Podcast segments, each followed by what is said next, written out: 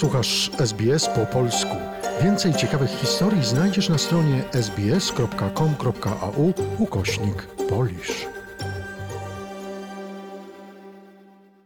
Mam przyjemność rozmawiać z Piotrem Kaszubskim, byłym redaktorem Radia 3ZZ w Melbourne, korespondentem Radia Watykan, autorem popularnej strony na Facebooku Pocztówka z Australii, która była regularnie nadawana również w Polskim Radiu w Chicago. Witam Ciebie serdecznie na antenie Radia SBS.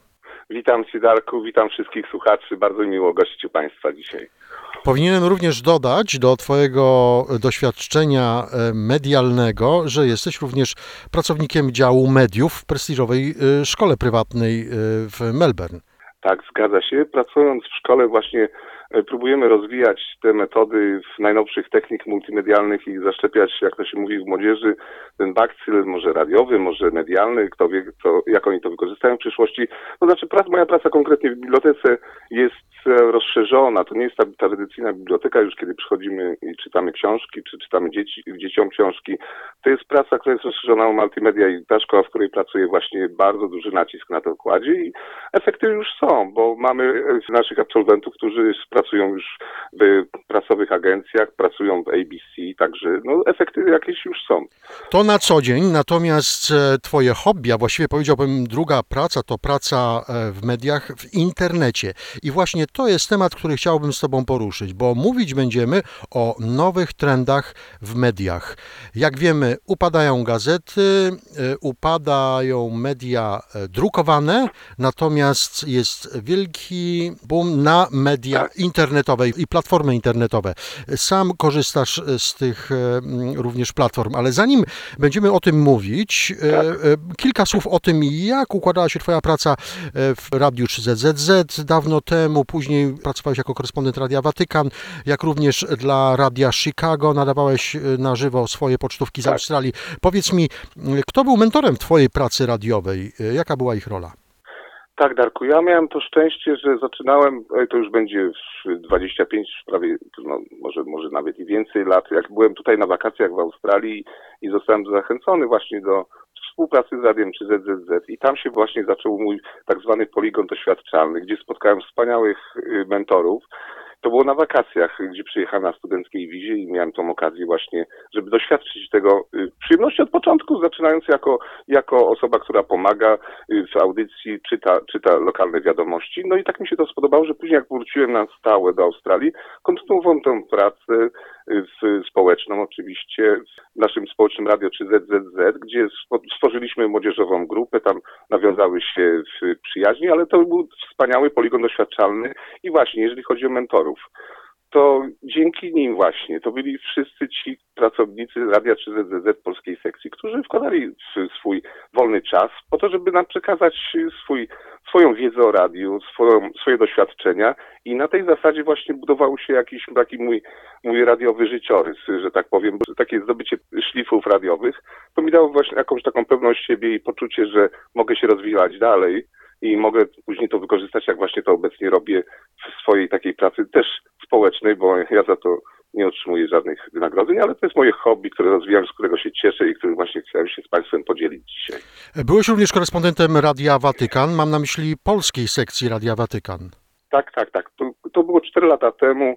E, To, czy- zaczęło się od korespondencji spora, spo, bardzo spontanicznie, dlatego że to była korespondencja y, w, z Polartu, y, w, który się odbywał w Melbourne wówczas.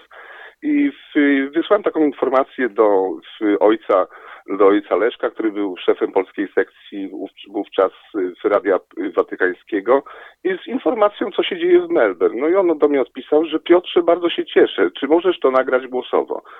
Także przygotowałem korespondencję minutową i tak się właśnie zaczęła ta współpraca z Radiem Watykańskim, która trwała przez cały rok. I w, jeśli chodzi o korespondencję, obecnie ich nie nadaję, dlatego że tylko trochę się zmieniła struktura radia i przygotowywanie wiadomości, ale jestem cały czas na liście korespondentów, także nie wypisali mnie stamtąd jeszcze. Przeniosłeś się w pewnym czasie na internet, założyłeś stronę Pocztówka z Australii, e, cieszyła się ogromną popularnością, zainteresowało się Radio Chicago. Jak doszło do tej współpracy?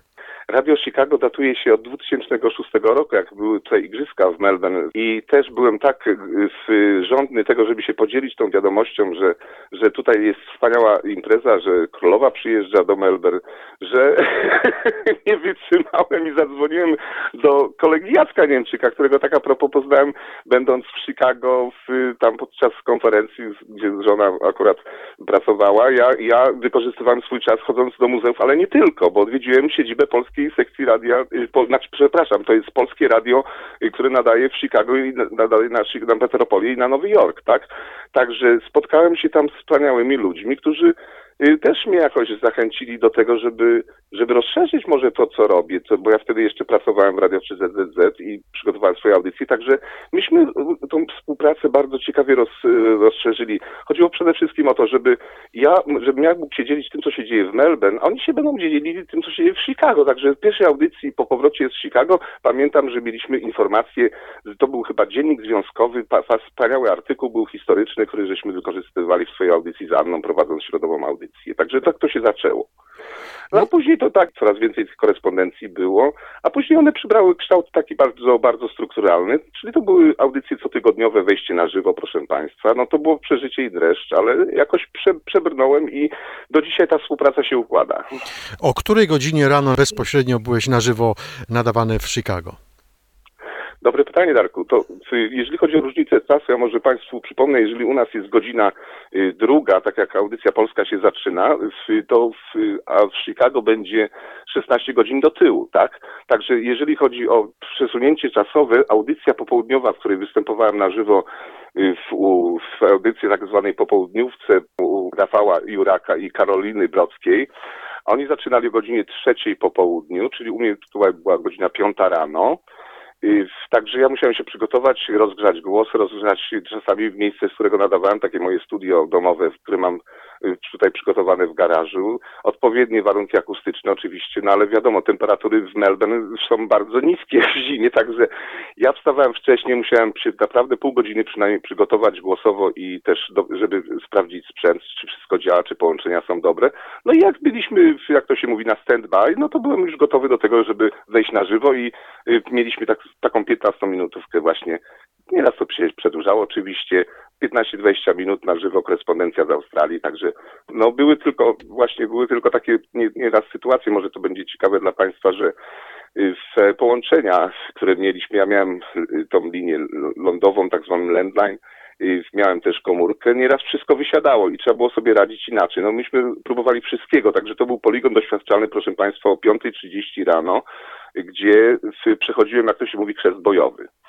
I tak powoli od radia do internetu wszystko w zasadzie się zaczęło przenosić do internetu na platformy cyfrowe.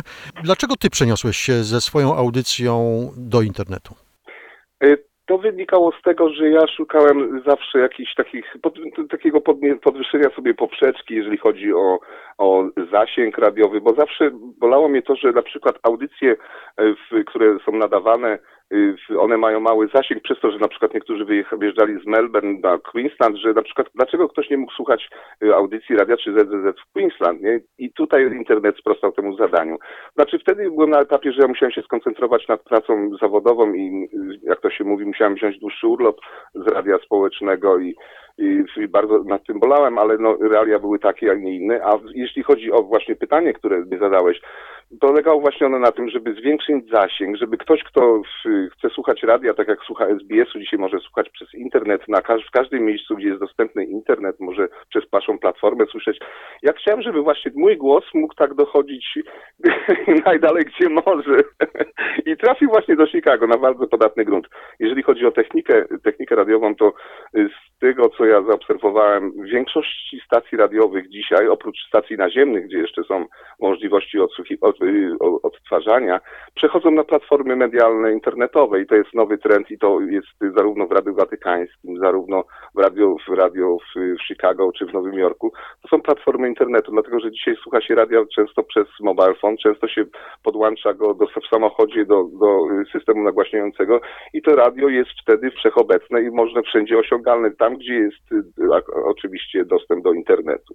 Także ta możliwość tej technologii, jaka zaistniała, stwarza niesamowite możliwości komunikacji, bycia bliżej słuchacza, co jest bardzo ważne w pracy radiowej. Zresztą Darku wiesz dobrze o tym, że ten bezpośredni kontakt, bo to właśnie chodziło, bezpośredni kontakt ze słuchaczem, to jest coś, coś naj, najlepszego, co może być w pracy, pracy radiowej, gdzie mamy ten żywy kontakt. Ja też od kolegi radiowego z SBS-u Stefana Mrowińskiego, który poznałem później po latach pracy w Radio 3ZZ, dowiedziałem się wiele takich, wiele takich fajnych rzeczy, jeżeli chodzi na przykład o, o talkback, bo talkback był dla mnie takim, taką rzeczą, której zawsze się bałem, ale jak to się mówi, od mistrzów trzeba się uczyć.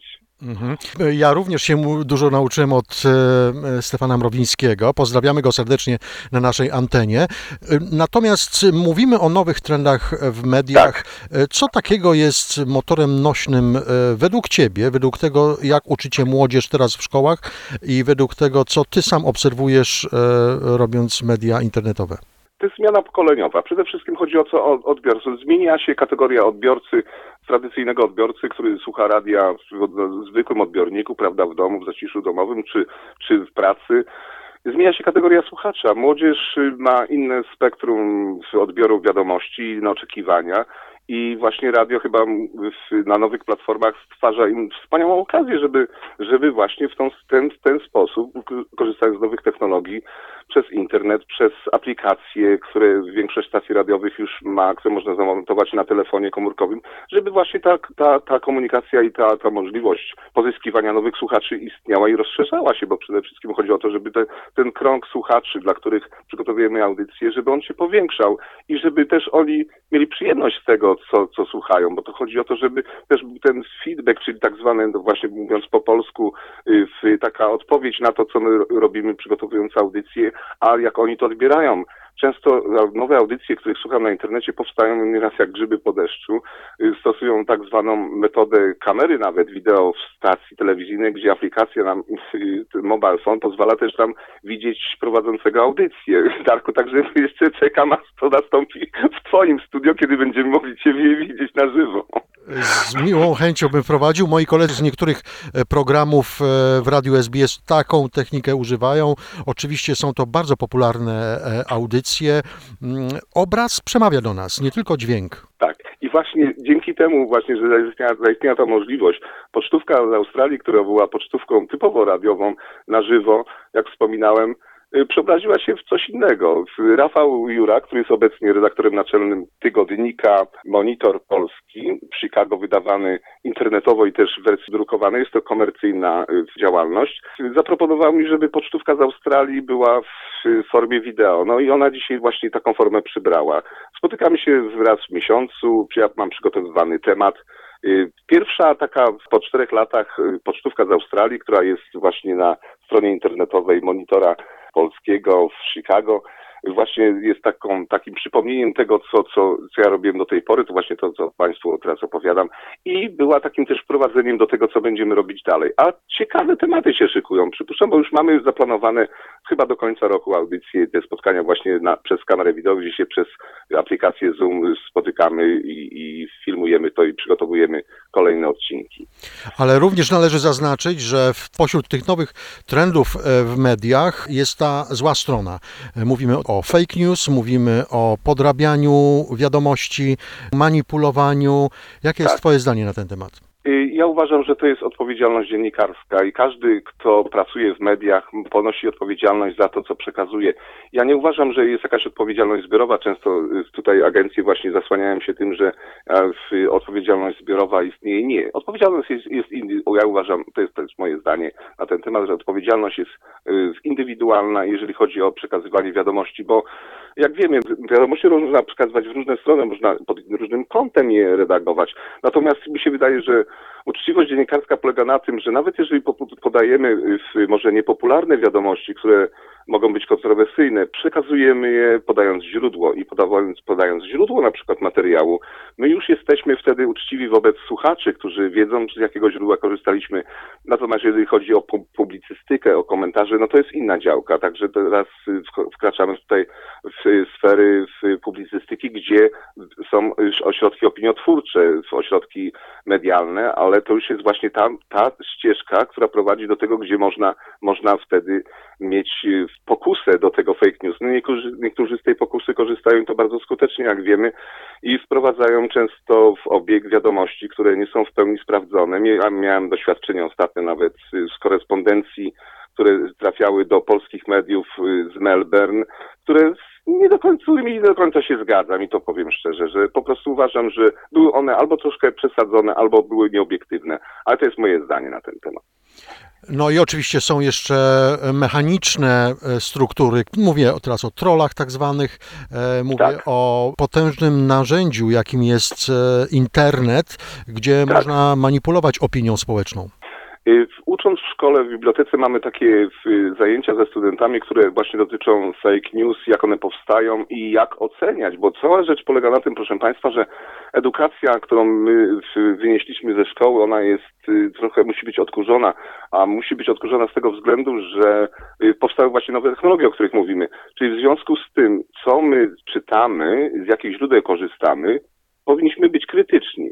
A tak zwany przedmiot critical thinking jest w 11-12 klasie obowiązkowy w szkole, w której pracuję. Critical thinking polega też na, czy krytyczne myślenie polega na tym, żeby selekcjonować wiadomości, żeby nie przyjmować wszystkiego, co nam w ręce wpadnie, czy co znajdziemy na internecie, bo możemy, możemy też zrobić szkodę innym, przekazując dalej to, a w dzisiejszej, przy dzisiejszej technologii jest to tak łatwe, mając różne aplikacje, mając y, możliwość y, przesyłania dalej z Facebooka, z- czy na przykład organizowanie nawet kampanii reklamowej zupełnie niewinnie źródłom, które są niesprawdzone albo nie są dokładne.